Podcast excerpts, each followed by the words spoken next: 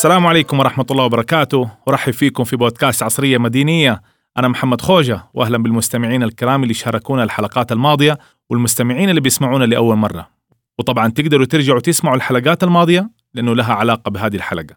وممكن هذه الحلقة تكون مثال لمدن تانية غير المدينة المنورة. طبعا أنا جدا سعيد بمدى التفاعل في الحلقتين الماضية وأشكر كل من استمع وشارك وأبدأ رأيه في الحلقات الماضية.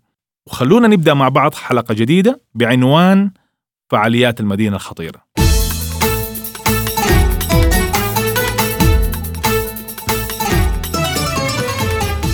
طيب الفعاليات بشكل عام سواء الترفيهية والثقافية والفنية والأنشطة التي تستهدف جميع أفراد المجتمع بشكل عام سواء في المدينة أو في أي مدن تانية في المملكة العربية السعودية اللي ممكن يصير فيها نفس اللي بنتكلم عليه في هذه الحلقة. كلنا بنلاحظ الدول والمدن من حول العالم كيف بتعتمد بشكل كبير على الأنشطة والفعاليات طوال العام سواء للناس المقيمين فيها أو للزائرين لها.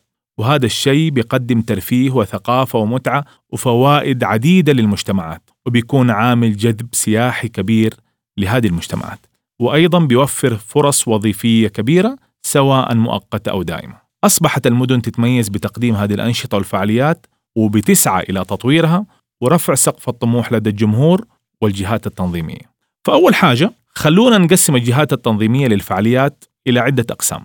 آه، ممكن نقول القسم الأول الفعاليات اللي يتم تنظيمها عن طريق الجهات الحكومية في المدينة هيئة التطوير، الأمانة، هيئة السياحة، الغرفة التجارية.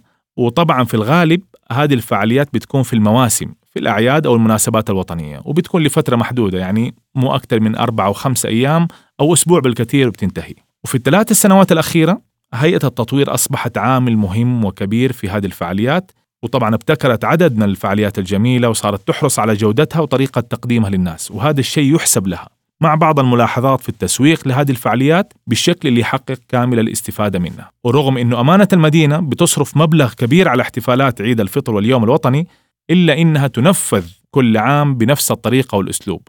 مع تغيير في الشركة المنظمة واعتقد إنها تحتاج إلى تغيير كبير وحقيقي في نظرتها إلى الفعاليات وفي طريقة عرضها بما إنه الأمانة طبعا تمتلك المواقع والإمكانيات الكبيرة اللي تساعدها على نجاح أي فعالية تقوم بتنفيذها. والغرفة التجارية في المدينة المنورة الجهة الثالثة من الجهات الحكومية اللي بتقيم الفعاليات ولكن من 20 سنة وأكثر إلى الآن ما زالت بتدور في نفس الطريقة والأسلوب ويمكن أقل من زمان رغم تغيير مجالس الإدارات فيها بشكل متكرر ولكن في سر صراحة ما أعرف شو هو في طريقة التعاطي مع الفعاليات والأنشطة سواء الترفيهية أو التدريبية اللي بتقوم فيها غرفة المدينة. يعني صراحة تحسهم كده في عالم تاني منطوين على نفسهم مستهدفين فئة محددة جدا الناس ما تعرف عنهم وما يسمعوا عنهم إلا فيما ندر. وهذا الشيء صراحة بزعل لما نشوف غرف تجارية في مدن تانية بتقوم بأنشطة ودورات على مستوى عالي من التنظيم والتسويق والمحتوى. القسم الثاني هي الفعاليات المقدمة من الهيئة العامة للترفيه. يا سيدي! طلعت الابتسامة دحين. بصراحة هيئة الترفيه بتقدم فعاليات بشكل ممتاز وعلى مستوى عالي من التنظيم والمتابعة. يعني زي فعالية الصحابي بلال بن رباح اللي صارت في رمضان. قمة في التنظيم والترتيب والمحتوى الجيد وبسعر رمزي ومناسب للعائلة. هذا طبعا من اشتراطات هيئة الترفيه للفعاليات المقدمة منها إنها تكون على هذا المستوى. القسم الثالث هي الفعاليات اللي بتقدم بواسطة المؤسسات الخاصة اللي بعضها بتكون بدعم من الهيئة العامة للترفيه اللي ما قصرت سواء من ناحية التراخيص أو الدعم المالي عشان المؤسسات هذه تتجاوز المخاطر وعشان تظهر فعالياتها بشكل جيد. ورغم نجاح بعض الفعاليات في المدينة إلا أن البعض من منظمي الفعاليات سواء في المدينة أو خارجها استغل هذا الشيء بتقديم فعاليات تقليدية همها المادة فقط. وإلى الآن لم يقدم في المدينة الكم أو النوعية اللي نقدر نقول إنها كافية. حتى المؤسسات اللي قدمت فعاليات جميلة من الصعب إنها تستمر طوال العام وما يمنع من وجود أخطاء كبيرة في فعالياتها أيضا طيب إيش اللي بيصير حاليا في الفعاليات؟ عشان تسوي فعالية وتبيع تذاكر أختار اسم غريب للفعالية مع شوية ألوان وشعار حلو وإعلان ونشر في ال social media وبعد كده بسيطة جيب مقدم صوته عالي يصرخ على الناس ويسوي شوية هبل ويجيب فرقة بنات صغار يرقصوا على شيلات اللي مساكين مرة أحزن عليهم كل شوية جايبينهم مجولينهم من فعالية لفعالية وجيب شوية رسامين وفنانين يعبوا لك المكان وكم عربة طعام وخلاص أمورك راح تمشي وتبيع تذاكر زي الرز. للأسف خيبة الأمل الكبيرة في كل فعالية بنحضرها من جميع النواحي سواء من التنظيم أو من الأنشطة أو من المكان أو الأسعار. يعني كله على بعضه فيه مشكلة كبيرة. طبعا في البداية كانت الناس بتروح وبتدفع بس في الفترة الأخيرة بدأت الناس تصحصح شوية وبدأت تراقب الفعالية قبل ما تروحها وبدأت تعرف إيش الفعالية الحلوة وإيش الفعالية اللي تستاهل وإيش اللي ما تستاهل. رغم أنه هناك فرص كبيرة جدا في قطاع الترفيه والفعاليات والأنشطة وفرصة كبيرة للمؤسسات والأفراد أنهم يدخلوا في هذا المجال. ولكن أعتقد أنه هذه الجهات لازم تعيد النظر في طريقتها وأسلوبها للفعاليات والمهرجانات والأنشطة. طيب عشان الحاجة الكبيرة للمجتمع في موضوع الترفيه والأنشطة والفعاليات إيش اللي إحنا نحتاجه عشان نطور في هذا القطاع؟ أعتقد أنه أول نقطة هي احترام هذه الصنعة. اللي لها ناس خبراء فيها يعرفوا كيف يديروها بالشكل الصحيح من جميع النواحي وطبيعي يحترموا كل حاجة فيها عشان تظهر بالشكل الجيد من محتوى إعلاني وهوية ممتازة وتنظيم رائع وسعر مناسب ومكان مهيأ وإعلان يصل لجميع أفراد المجتمع. حاجة تانية كمان إنه للأسف كثير بيشتغل في الوقت بدل الضايع عشان ينفذ فعالية أو مؤتمر أو مهرجان وطبيعي يكون في أخطاء وعدم إتقان في الموضوع.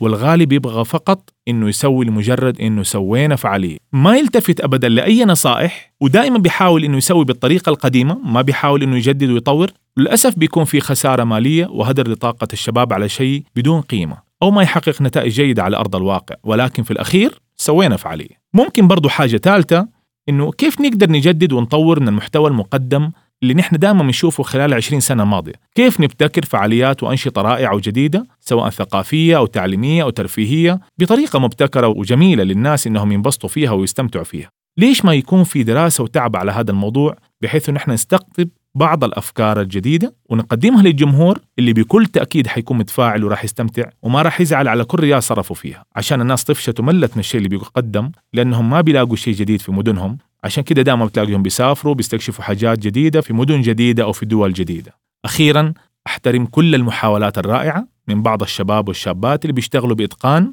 وبيقدموا أعمال رائعة وأدعو الجهات الحكومية والخاصة إلى الشراكة والاستفادة من هؤلاء الشباب ودعمهم وإعطائهم الفرصة لتقديم ما لديهم للمجتمع.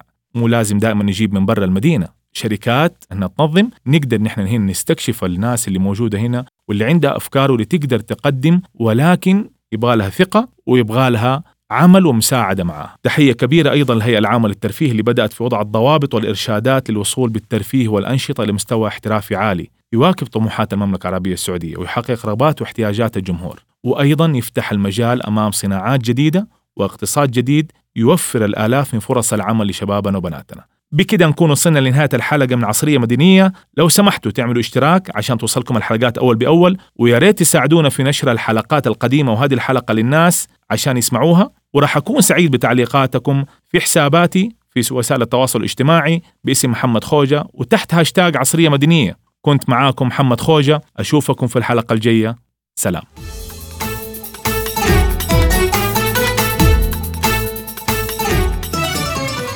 عصرية مدينية. يأتيكم كل أسبوع مع الكابتن محمد خوجة على تطبيق ال SoundCloud وال iTunes و Castbox. هندسة صوتية ياسر أحمد. تم التسجيل في أرجوانية للإنتاج الإعلامي بالمدينة المنورة.